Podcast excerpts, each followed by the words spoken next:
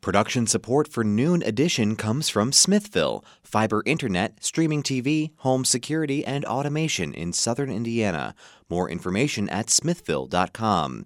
And from Bloomington Health Foundation, providing financial support to the community for 55 years, promoting healthier lives and the advancement of future healthcare in our region. Working together for a healthier tomorrow. More at bloomhf.org and from Estate and Downsizing Specialists, LLC, offering complete turnkey services for estate and downsizing clients, from initial consultation through home cleanout to final real estate and personal property sales. More at edsindiana.com.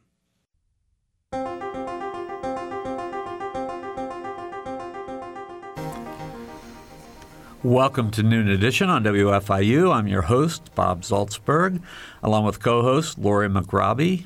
We're starting the new year today by talking about New Year's resolutions and the best way to stick to them all year long. We have three guests joining us. In the studio with us is Ed Hirt, who is a professor in psychological and brain sciences for Indiana University. And we have joining us by Zoom Dr. Michael Teague, who's a primary care provider with IU Health Southern Indiana Physicians, and Lindsay Potts, who's a dire- director of behavioral health services for IU Health Bloomington.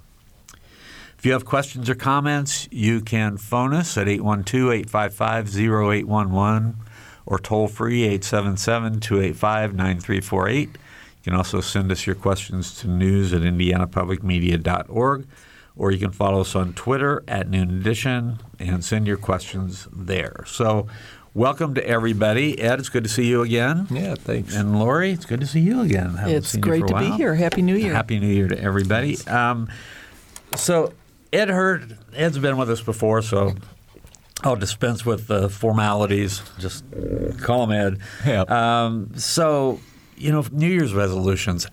Do you know how they started, or why they why they even happen, why they occur? No. No. Okay, that's a good start for the show. So, what's the you know, as far as you know, mental health and you know the idea of of having resolutions. What's what's your best advice for setting them? Should people do it? I think it has some real benefits to have goals. Uh, I think we set goals for ourselves in a lot of different avenues. So I think it's as good a time as any to sort of think about things that we might want to change or improve upon. But I think um, we are our own worst enemy in many situations, and and we know the hit rate is very low for people sustaining their New Year's resolutions beyond a few weeks at max. So I think there are things we need to learn about how we can prolong that process and hopefully have better success. I'll say you're going to help us with that today, right? Hope so. Okay, good. Um, Dr. Teague, Mike Teague, the so a lot of people set resolutions that have to do with their health. So you know when you see people in the first part of the the new year, um, how do you how do you talk to them about you know how they how they stick with their resolutions?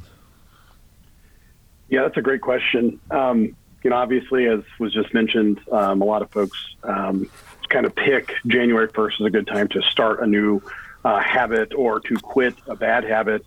Um, and so, a lot of the counseling that that I do in my office is revolving around choosing small, attainable goals, and like maybe with a a long term goal in mind, but picking short term goals that they can reach. For instance, uh, maybe you want to lose weight in the new year. That's a very common uh, resolution.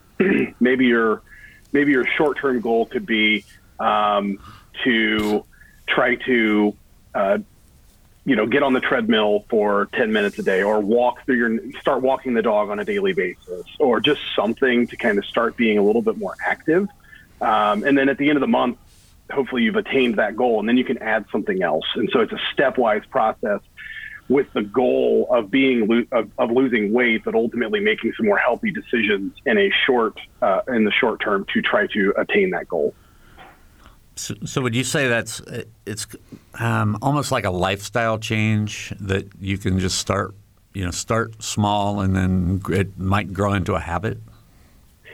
Yeah, that I think that's a good way to put it. I think so often we choose, okay, I want to lose 40 pounds, and then you just don't know how to do that. And so when you don't see the scale moving in the at the rate at which you want it to move, you know, folks will just throw in the towel and say, "Oh, I'm frustrated. I can't do this anymore."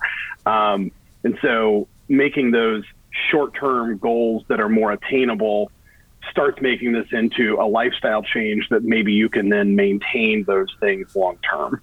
Okay. And Lindsay Potts, Director of Behavioral Health Services for IU Health Bloomington, a lot of these goals are, or a lot of a lot of um, New Year's resolutions have to do with trying to, I don't know, bring more peace to your life or be happier in your life. Um, how you know how do you work with patients on setting goals like that?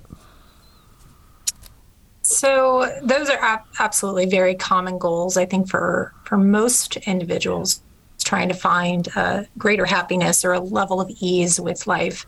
And in working with individuals, either in a therapeutic sense or just in a broader mental wellness sense, thinking of peace as a large as accepting all sorts of emotions that are a part of the human experience. So uh, humanity ha- is beautiful and diverse uh, because of all of the different things that we experience. And that doesn't just include ease. So it does include sadness, frustration, anger, hardship. All of those are a part of our day to day lives and can live in in sync with peace and ease as well. So an openness of what does wellness mean, a broader definition of wellness, not so much of seeking happiness. Yes, moments of joy are absolutely a part of that. However, that is not necessarily a realistic goal. And when we are talking about the setting of goals, keeping those goals realistic and attainable, it's really important for folks to stay motivated, to continue to, to practice some of these habits that do do lead to eventual wellness. Yeah, I want to follow up on that, uh, and actually, Lindsay and um, and Mike and probably Ed as well could all speak to this. Is is over the last um, several years, and large part due to the COVID pandemic, uh, we've become much more acutely aware of mental uh, mental health issues, behavioral health issues, and I'm wondering what uh, uh, all three of you are seeing in terms of how things like making resolutions to improve some aspect of one's life have changed um, in the last, let's just say three from three years ago? I mean, for example, are there do you see an uptick in people seeking therapy, for example, um, in at the beginning of the year, um, differently than perhaps that was happening at this time five years ago? So, what effect has the pandemic had on people making New Year's resolutions to improve their mental health? Ed, you, uh, you know, I mean, I'm going to go more from the student perspective since that's who I see most regularly yeah. um, in terms of IU students. And the pandemic has clearly had a, a, profound effect on, on students, mostly in terms of just the stress level of readjusting to in person education from remote. And I think I think a lot of people feel like it was kind of a time of suspended animation almost, you know, that we got through it, but but things didn't happen, and so things need to happen quickly.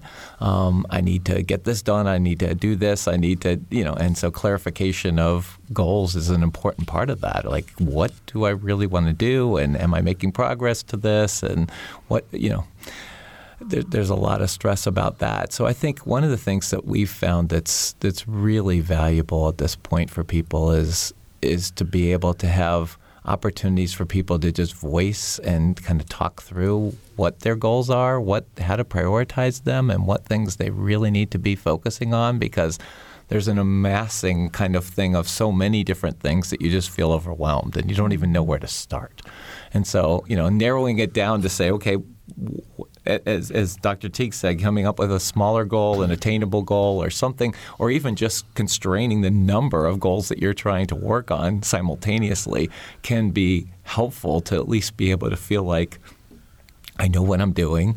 I have a goal in mind. I can kind of break it down into something, hopefully, that I can work on, and then I can monitor progress and be able to do the kinds of things that might stay motivating other than just kind of, as you said, giving up and feeling just like completely overwhelmed by everything going on. I, just to follow up with, with, you on that, because I saw in a story that you were quoted and you talked about reflecting on the progress rather than the end point. Can you say more about that? Well, yeah, I mean, I'm coming from a psychological perspective, so we really, really focus on when, when we talk about people kind of getting involved in any kind of self-regulation or, or whatever, is that it, it becomes difficult in terms of how we decide how we're doing on a goal. And so I think the idea of, of seeing it as a a sort of a whole journey, and that you have to break it down into pieces. So Dr. T talked about you know how much you want to increase your exercise or activity level or cut out some particular kind of food that's particularly notorious for being like your your decadent pleasure or whatever. And just to, to sort of focus on that and then to see that you're making progress on that yes it may not result in losing five pounds in a week but but you're seeing that you're actually feeling healthier or you're doing making some progress on that and just letting yourself feel good about that i mean is just so, so much more motivating mm-hmm. and thinking only of that long term kind of thing because I think we lose we lose focus in terms of thinking about seeing just those long term outcomes. And I think there's a lot of benefits to sort of seeing the small successes. And I think in any part of life, I mean, dwelling on those kinds of things does make you happier, does make you feel like you're a good person, you you could do this, and you're not a failure. Yeah. So. Yeah, well, I think that's the, you know part of this whole um, topic of making these resolutions, I think, does can have a tendency to sort of set our we can set ourselves up right mm-hmm. because um, you know inevitably you you feel I suppose um, and you may have some evidence um, to, to support this that people feel kind of obligated to make resolutions. It's the first of the year. Right. I'm, you know, supposed to be thinking about the whole year and how I want to improve myself, and then inevitably it's very difficult to do that. This is my explanation for why I tend not to make resolutions, at least things I call resolutions. But I, am just I I'm wondering about that that sense of obligation, if you will, or that you know, everybody's supposed to do this, and mm. and wondering again, I, I don't know, Lindsay or uh, Dr. Teague, if you want to respond to this too, if you're seeing that kind of um, sense that people are people think they have to do it, and, and that that's you know that's actually a, a bad way to start on something like this.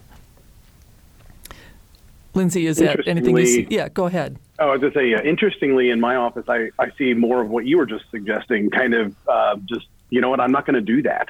Uh, just really like apathy towards making New Year's resolutions. I think people are just so exhausted of uh, all the change and um, all the stressors that the last three years have really brought to them. And so, uh, you know, I am unfortunately in uh, in primary care seeing you know more of my patients have gone back to smoking, um, have wow. not been exercising, have um, picked up maybe some some of their bad habits that they may have kicked because of the pandemic and the stressors and all the um, the mental health issues now then seeping into physical well-being as well.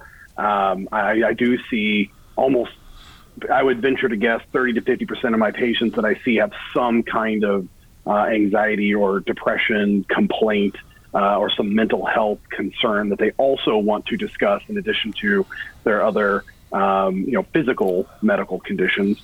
Um, so I, I think that these things go hand in hand uh, very much. I, I, I, saw Lindsay had come off mute there, so I'll, I'll pass it over to her.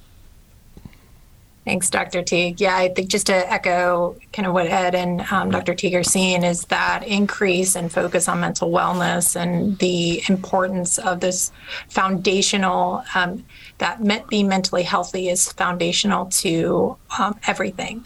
And we're seeing that that refocus, which I think is potentially a motivator for what Dr. Teague was mentioning. I think folks are reprioritizing and identifying. You know, we we're focusing back on potentially what's most important, and sometimes that those aren't those priorities of upholding some of the change, the the healthy change that folks had before. One of the unique things really uh, for the pandemic, I think, was that it actually led to greater isolation. And, and when we think about hardship and being able to overcome um, hard times in our lives, that usually requires community or connection. Mm. And so when you remove that, it it really created a very interesting um, scenario that we're now seeing ripple effects of for probably years to come about how disconnection really impacted individuals in all, in all communities. And speaking of students and, and how that's really been something um, when you think about the community and connection required during that life phase of, of entering into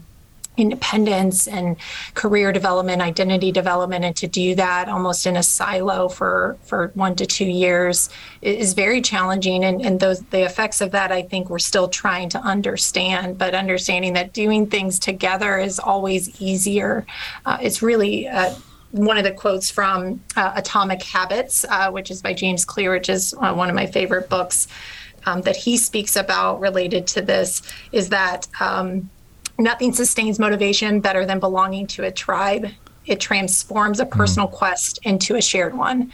And um, so I think what Laura was saying, like everyone kind of gets around this idea of of setting resolutions because everyone's doing it, right? We want to be connected to each other. We want to belong.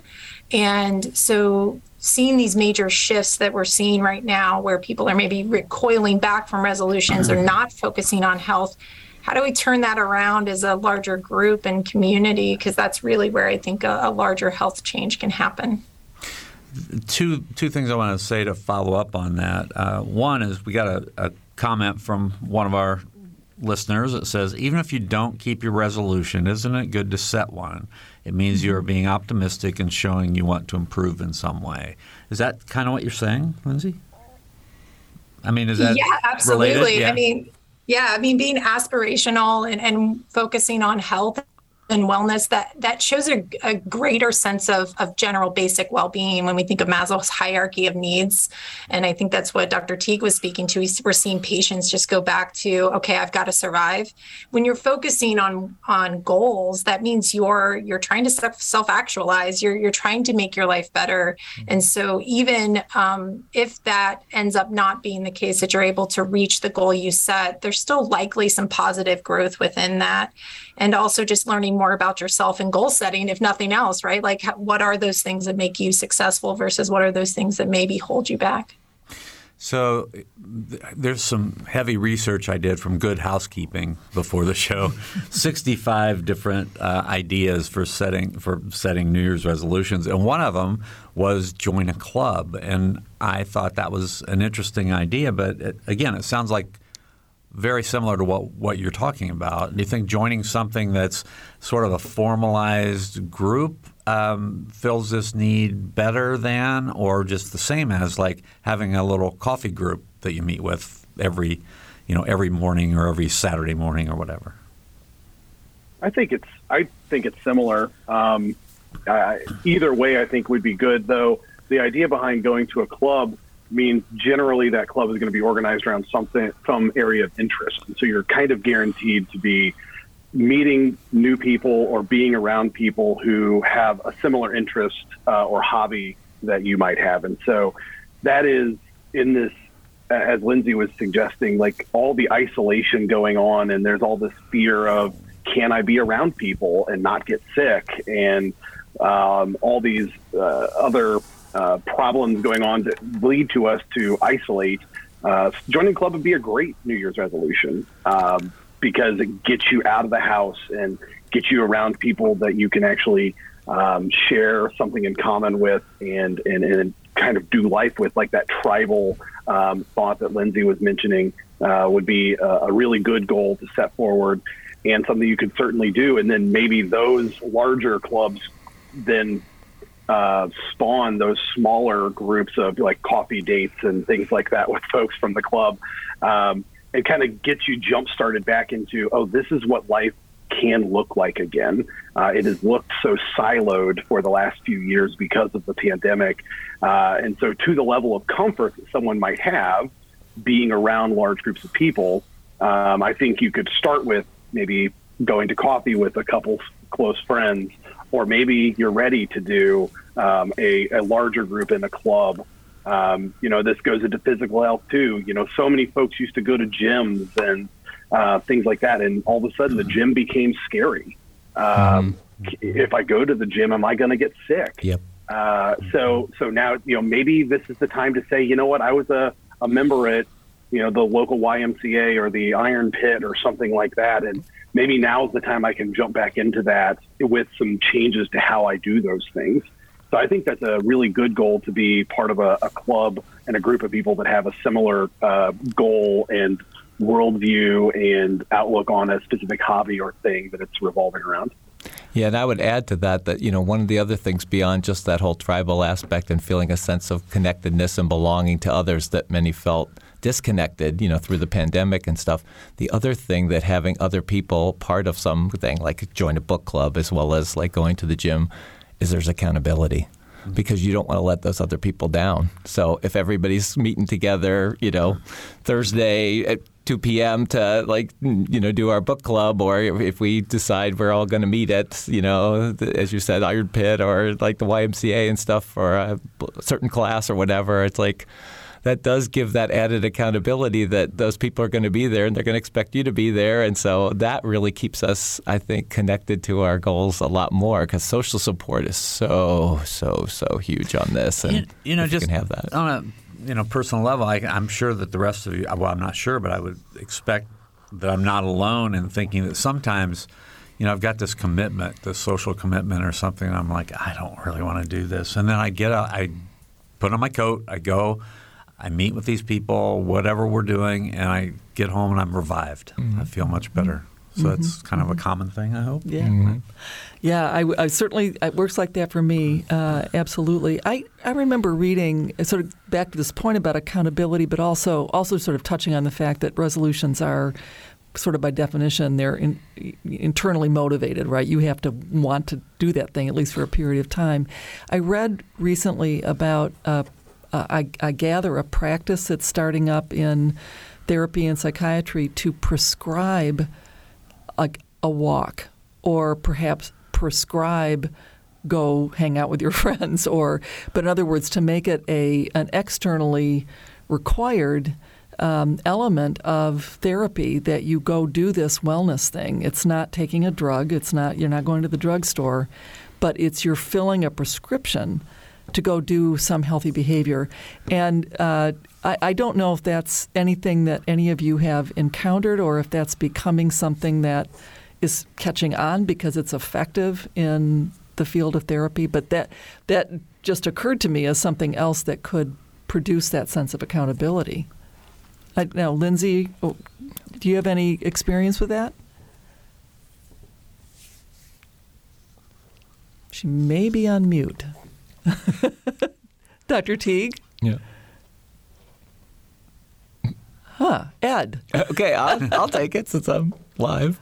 Um, I just think that for a lot of things, initially getting started is always the trouble for most of us. I mean, we may have a goal, but it's just how do we get started? And so sometimes having an external thing that mandates it or some again kind of ability of somebody monitoring us. So if a doctor says, you know, you need to to start an exercise program or you need to start doing certain kinds of things or if you know our people who care about us tell us you know you know you've been drinking too much or you've been doing mm-hmm. this too much and stuff and we need to to do that and stuff and just having that kind of push initially but I think the point you made which I think is a really important one is ultimately though it's its success will only be if it gets internalized. Right. You have to want it. And so if you're doing this for other people, that may get you started.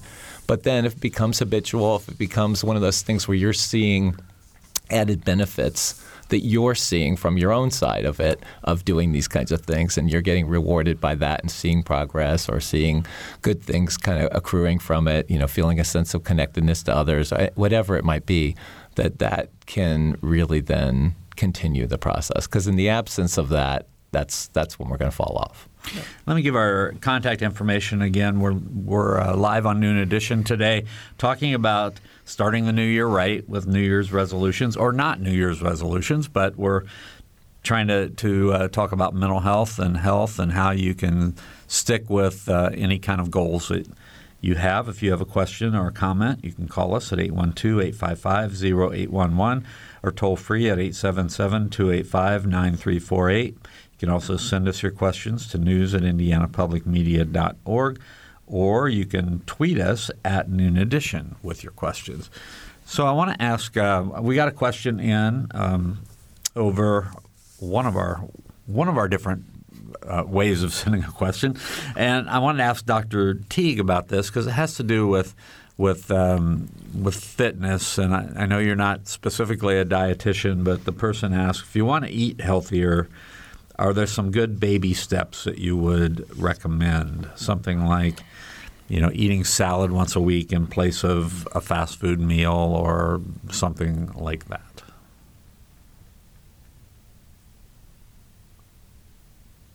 Do we have Dr. Mm. Teague with us?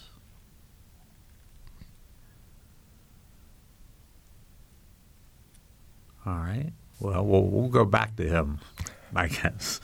Um, our Zoom guests seem to be uh, not with us right now. So yeah.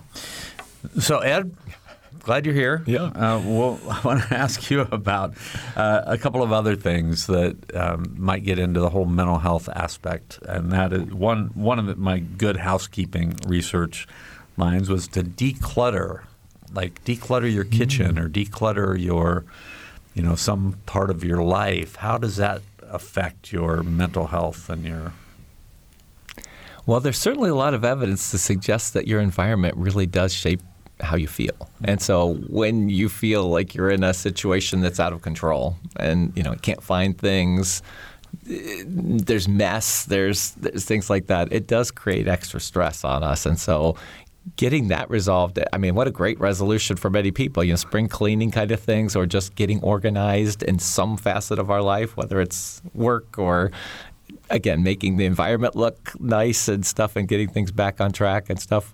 My wife has done a little bit in the kitchen, you know, and stuff. I can't find these kinds of things. So let's just rip out everything and dump it on the floor and then get some organization stuff here.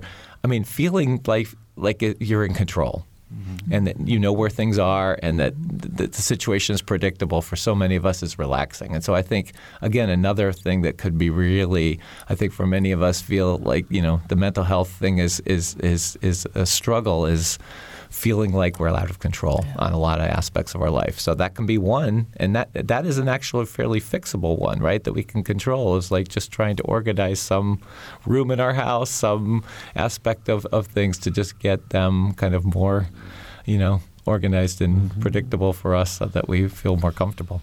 Yeah. If I could follow on that, uh, you know, the idea, and I've said this at work many times, is that we have to just control what we can control. Exactly. I mean, we're in a world now where there is so much going on that can add stress to our life and add, uh, you know, all, all sorts of layers of anxiety. You know, how important is it to be able to compartmentalize? Absolutely. No, you're absolutely right. The whole notion of, of feeling of control is, is, is, is, clearly a really important thing for people to have a positive kind of outlook and, as you said, just general mental health um, outcomes. So, yeah, I mean, if you can control certain aspects of things, that can at least make you feel like, for one facet, you know, I, I, can do my part. And so I hopefully don't focus too much on all those things I cannot control, which is the political environment right now, or you know, just the fear of additional kinds of things. Is there going to be another strain of uh, COVID or something related to that, so that we could have these other kinds of things happen in the future? Just so many different aspects of things are outside of our control that can overwhelm us, I think, and, and, and, and really create such stress that it, it's hard to, to know how to function. Yeah, okay. and how to how to keep going. Yeah, and I mean, and even on a smaller scale, you, you know, for many of us, it's it's those that sense of no control is playing out in relationships. Um, obviously, that's a, I imagine a, a big piece of what people are seeking help with, and that are causes for anxiety. Um, and you know, again, I, I imagine that the pandemic has has also seen, um, and, and, in fact, we know in ter- certain conditions. One of our uh, earlier shows last year was about the rise in domestic violence during the pandemic because all that closeness um, did uh, didn't always breed fondness. Let's let's just say.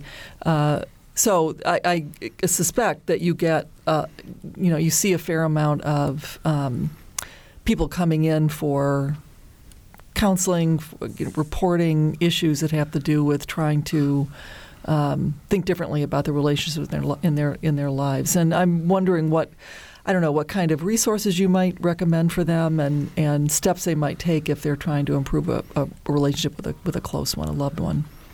Yeah, I mean, there's so many different layers to that one in terms of things that might be producing that. So, as you said, just the forced contact, people being in, in situations where they felt constrained and not able to do what they wanted to do, and then you know people putting extra demands on you or you know health concerns, et cetera. I mean, it, it contributed to that. One of the things that I not to not to sort of sideswipe your question a little bit, but to shift it a little bit is that is that social media has been a bigger problem because I think people have relied more and more on sure. that to get the connection. But one of the things we know about social media, particularly for students at various times, is you know what do we post?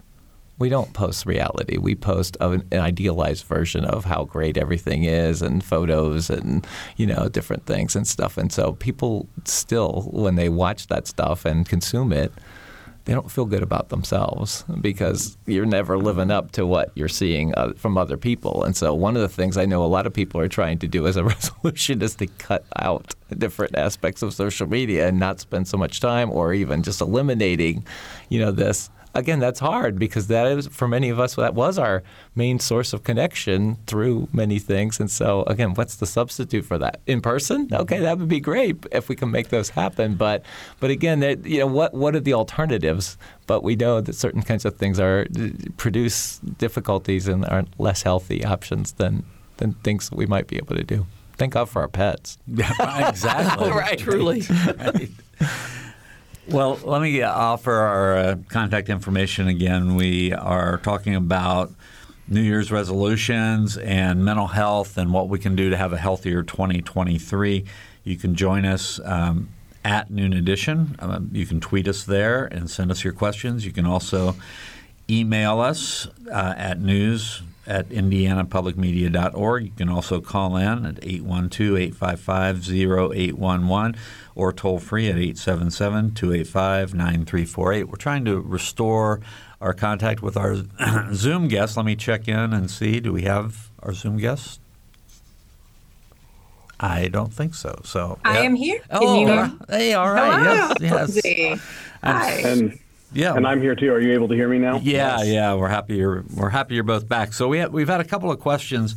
Um, that Dr. Teague, I think, have to do with, with exercise and have to do with fitness, or I mean, uh, diet. I'd asked one before about um, you know how if somebody wants to says they want to lose weight and they want to diet. You know, we've talked about going step by step. What is a good first baby step? The person that sent in this question suggested maybe, you know, one one day of salad instead of fast food. I mean, do you have any tips? Yeah, I think uh, that's a that's a really good question. Um, with weight loss, I think so often um, we in America tend to focus on going straight to exercise, and certainly exercise is very important. But the research on losing weight is about 20% of weight loss is in your exercise, and 80% of it is in your diet. So focusing first on the diet, I think, is the is the right way to go. Um, some very simple first steps could be learn about what you're eating. Um, so many of us don't actually learn in high school health class how to calculate calories and you know is this good for me? Is this not good for me? So you know downloading a free app on your phone um, I, I like to recommend an app called myfitnesspal. It's a free download app. Um, but and you just kind of input your what you're eating every day into this app to see how many calories am I eating every day and it will tell you um, kind of what you should be eating based upon your activity level and things like that. And the research on this suggests that we as people tend to do two things that are counterproductive for weight loss. We all tend to underestimate the number of calories that we eat and then simultaneously overestimate the number of calories that we burn every day with exercise and activity. So, as you can assume, those two things combined are not good. Um, so a very simple thing would be start learning about your, your your typical habits. What does it look like? How many calories am I eating? And then start with let's reduce the number of calories. Um, a, a very easy thing to do is just remove all liquid calories. Liquid calories are not giving you any source of nutrition. So things like soda and things like alcohol and things like um, you know your Starbucks frappuccinos and things. Um, things like that. They can be they can have a lot of calories and then we don't know that. And so trying to limit or remove completely liquid calories is a great first step.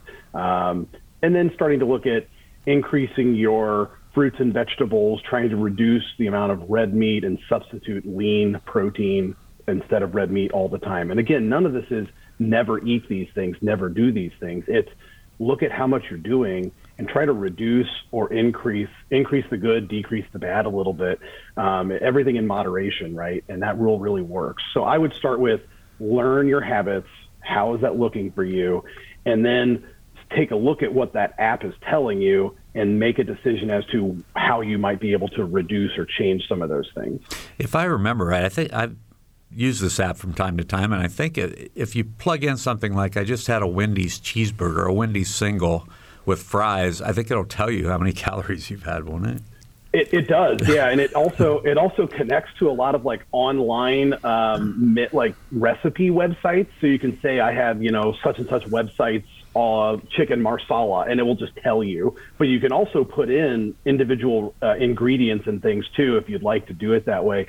It becomes very onerous to do this for an incredibly long period of time, but for a few weeks to a month to kind of learn what what am I actually putting in my body is a great first step to starting to make some changes. We have a. I'm sorry, Laura. We have another question that's come in about exercise. Um, this one says, "I want to start exercising. Um, I want to start exercising. Do I also have to do strength training? How do I know what kind of strength training I need to do?" That's a, another really common question. I think uh, the American Heart Association recommends 150 minutes uh, a week of cardiovascular exercise. I think a lot of people get kind of bent out of shape about going to a gym or buying a treadmill or a large piece of equipment. But I tell my patients you could literally do jumping jacks in your living room and watch Netflix while you're doing it. Uh, you don't have to go spend thousands of dollars on exercise equipment to do some of the things. Now, maybe you need to for your own accountability, but you don't have to. You can do some very easy things like going up and down the flights of stairs in your house um, several times to get your heart rate up. So that's the cardiovascular thing. But strength training is also important, especially in regards to weight loss. Um, we know that muscle tissue just at rest burns more calories than fat tissue.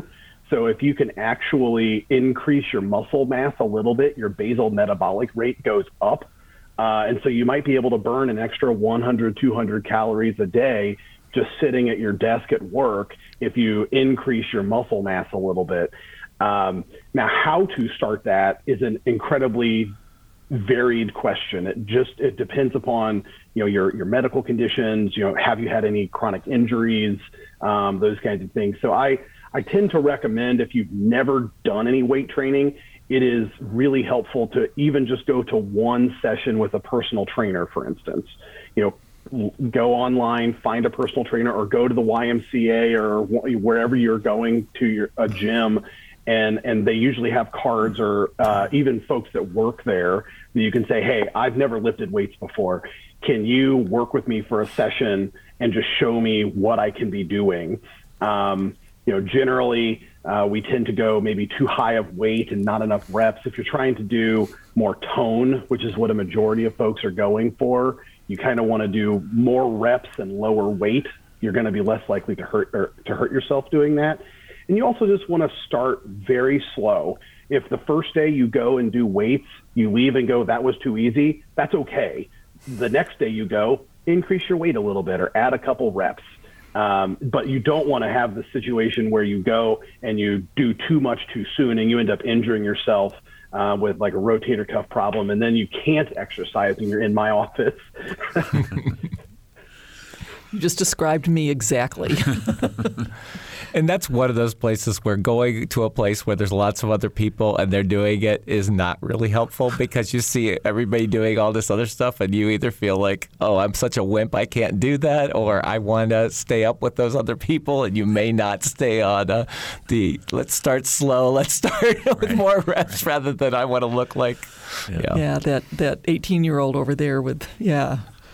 Um, Lindsay, I want to come back to you if I can. What I think when, at the, a point when we couldn't couldn't hear you, we were talking a bit more about uh, the importance of healthy relationships. Well, and also um, just the degree to which people will uh, need to work on or resolve to work on uh, their relationships. And you were talking about the, uh, I think it was atomic habits and the importance of connection. And I wondered if you, if you wanted to say a little bit more about uh, you know, your advice for people who are focusing on improving their relationships with their family and with their loved ones, you know, what kind of steps that they, they can take and what resources would you point them to?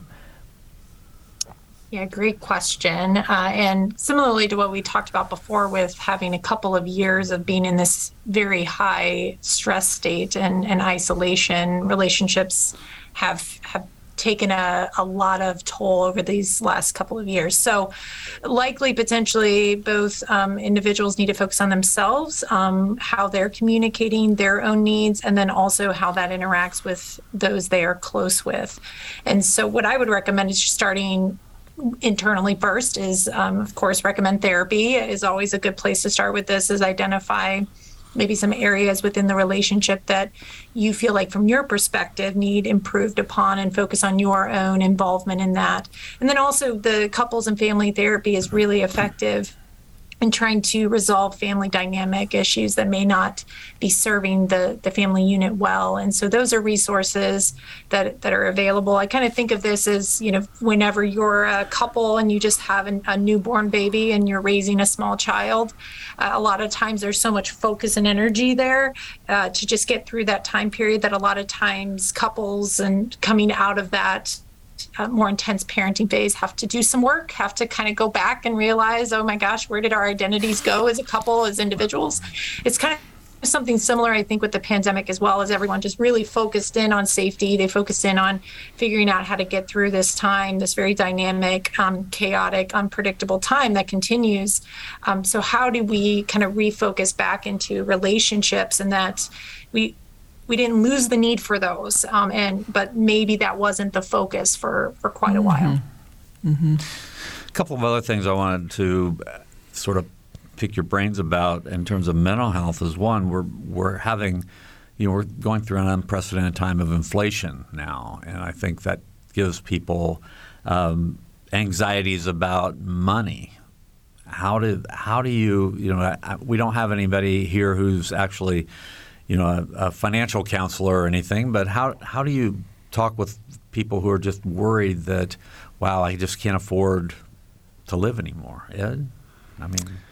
Yeah, I mean, uh, we we talked a little bit about the whole notion of control and the predictability of things, and I think one of the things that many people are struggling with, and you know, in, in any ventures where we have to really be accountable to our financial, you know, budgets, et cetera. I mean, it's just one of those kind of things where trying to forecast like what we can do going forward in terms of what we can anticipate things costing, whether we can take trips, whether we can, whether we have enough to retire, whether we, you know, I mean, I'm at that age, so I mean, obviously that's a that's one that maybe not everybody has, but certainly many of us think about.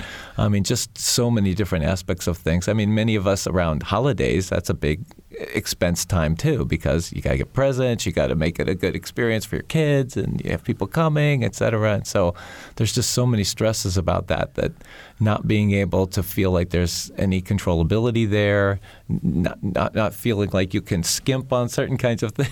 Right. I mean, just really does create a lot of stresses. And so you know, the more that continues, I think, and, and the unpredictability of like, are we going to go into a recession? Is this going to get worse? Is this, or is, are we coming out of it? And do we feel some confidence that, you know, okay, we can do this? And I think that happened with the pandemic too. If we felt like this was going to be a certain amount of time, I can do it for this long. If it's going to sustain itself indefinitely, I don't know what I'm going to do, right? I, I, mean, I'm going to literally implode if I have to stay, you know, inside or if I cannot do certain kinds of things or get out of the house. Right. So I think we also we've talked about the you know taking it one step at a time too, yeah. which probably applies in this case. Yeah.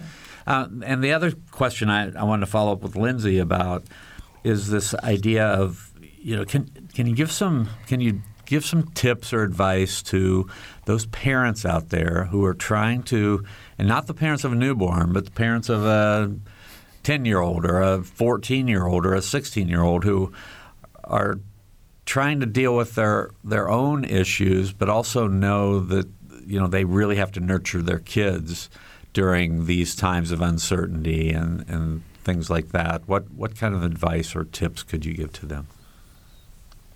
Well, this is really relatable. I have a, a 11 and 13 year old, um, almost 11 and 13 year old. Um, and so, uh, yeah, I mean, I think a lot of this is the more that you can do together. And so, I think as you're doing your own work, um, either with um, a professional or just kind of on your own with your own development and, and, goals, that including your children and increasing the amount of connection is key.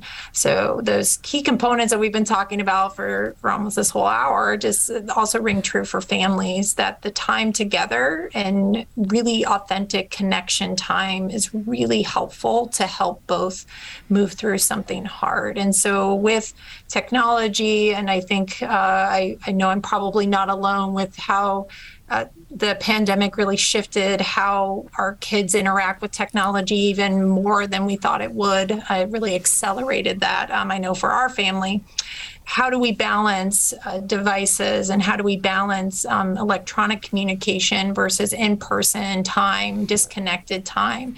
And so those are just some some quick tips is, is find some things that you enjoy doing together. If you have stopped doing something that you enjoyed doing together try start doing it again. Um, spend send, set some family boundaries.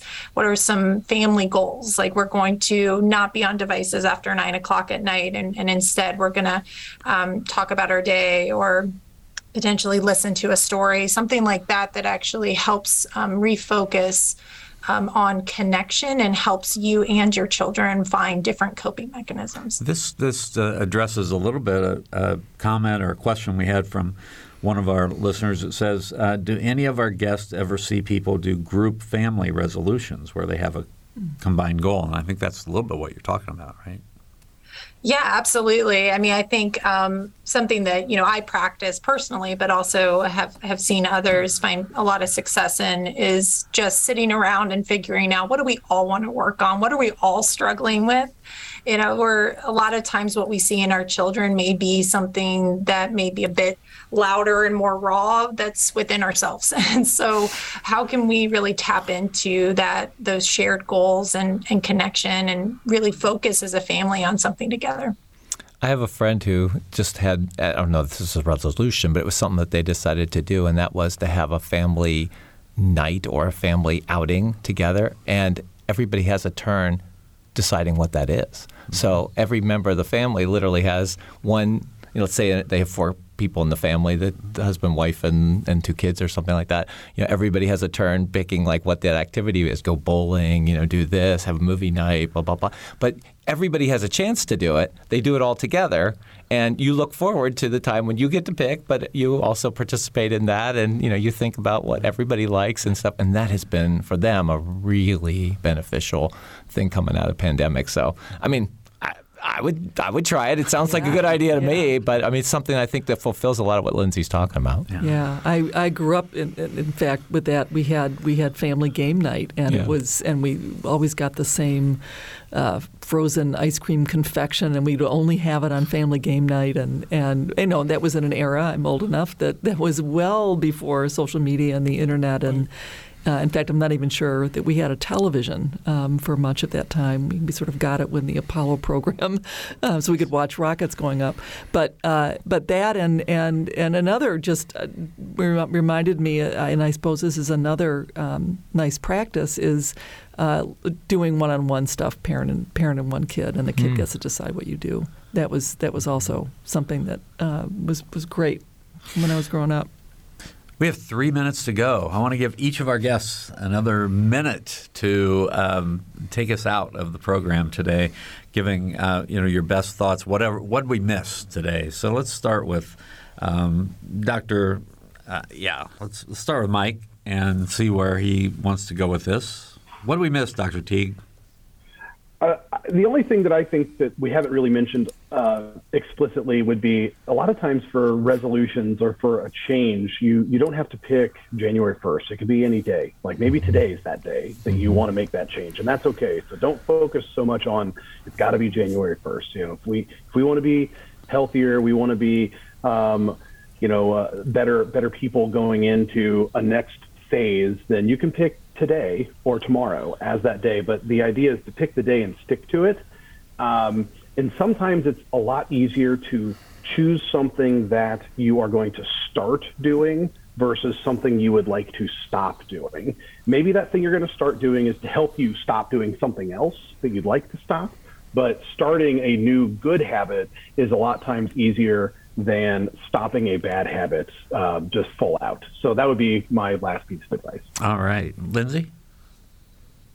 Yeah, and to piggyback on on that is that uh, change is hard. And so, no matter when you try or have uh, a belief in yourself that you can do something um, to better your life, that is a positive thing. And lots of grace and compassion for yourself on that journey. And that all of us struggle with change. And the more that uh, we can have that internal self dialogue of strength and positivity and compassion, um, the stronger we will be to face any challenges that we that we might endure. All right, Ed.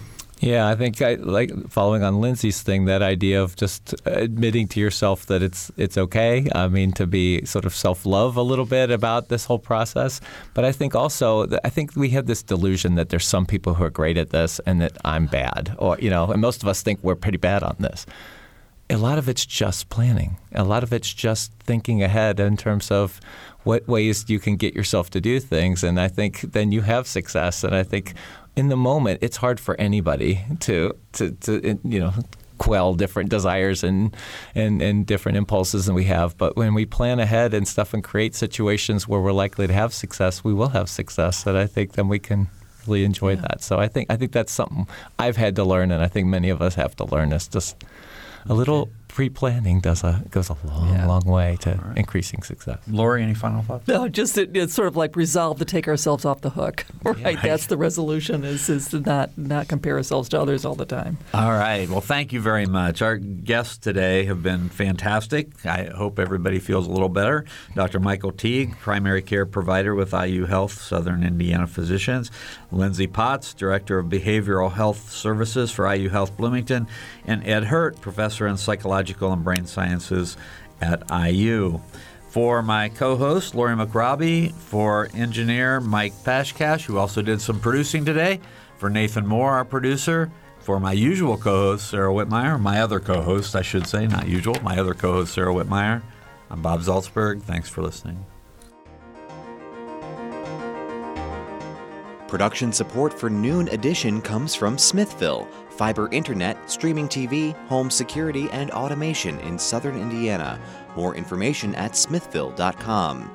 And from Bloomington Health Foundation, providing financial support to the community for 55 years, promoting healthier lives and the advancement of future healthcare in our region, working together for a healthier tomorrow.